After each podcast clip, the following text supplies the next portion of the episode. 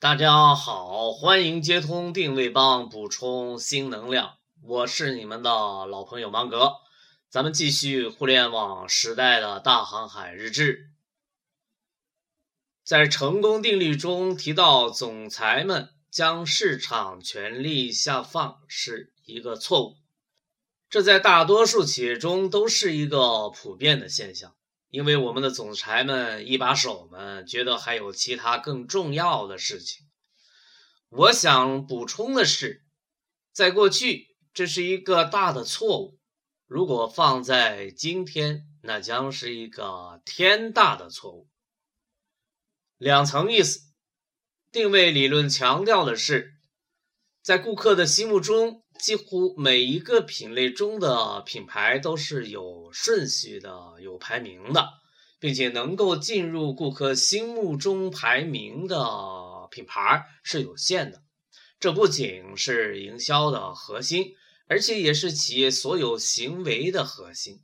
对内是一个企业资源配置的问题，对外则是一个在竞争中抢占有利的品类排名位置的问题。如果没有进入到顾客心目中的排行榜，那你就被打入了不入流，生存将相当困难。所以啊，这是一个企业从战术到战略的贯穿始终的问题。作为企业的一把手，不关心这个问题，还有什么问题值得你去关心的呢？所以特劳特强调。企业的一把手，如果只管一件事的话，那就是营销。以此为中心，企业文化是要为定位加分的文化，才是企业真正需要的文化。人力资源是要符合定位的人力资源，才是企业需要的人才。总之，一切都要以定位为核心。这就是我想表达的第一层含义。第二层意思是，在今天互联网时代，条件改变了，互联网把世界变成了一个有网络连接的、无时不在、无处不连的世界，一切都在加速，信息变得越来越重要，成为决定企业生死的因素。那么，总裁们不抓信息，抓什么？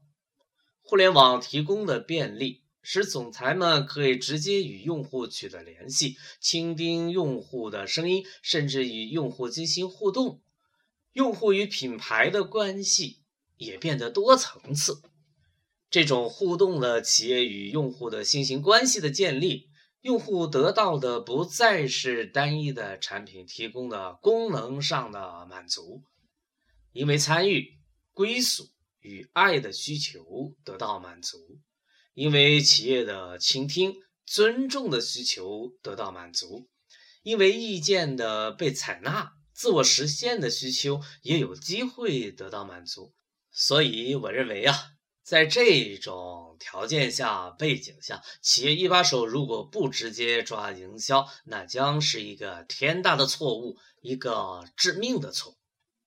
企业家创始人，你就是企业的首席营销官、首席新闻发言人、首席产品代言人。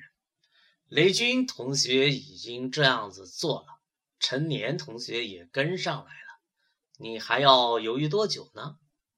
发扬工匠精神，死磕到底。这里是全球唯一定位理论专业电台定位帮，感觉好就请转发到你的朋友圈吧。